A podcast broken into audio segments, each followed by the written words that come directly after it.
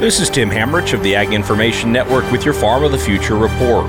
The soybean industry has always been on the cutting edge of repurposing its byproducts for everyday uses. Their next venture, using soybean oil for tires and personal care items. Steve Reinhard, farmer and vice chair of the United Soybean Board, says Goodyear is one of the companies helping to make that idea a reality.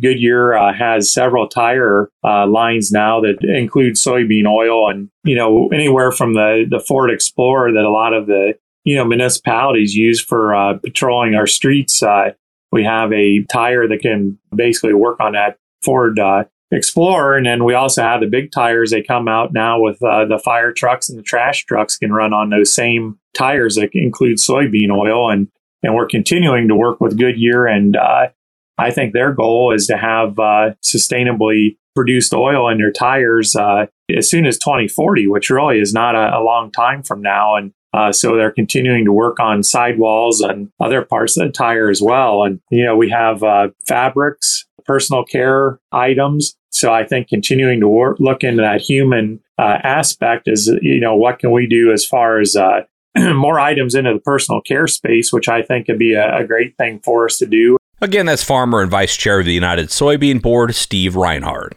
This is Tim Hammerich with the Ag Information Network.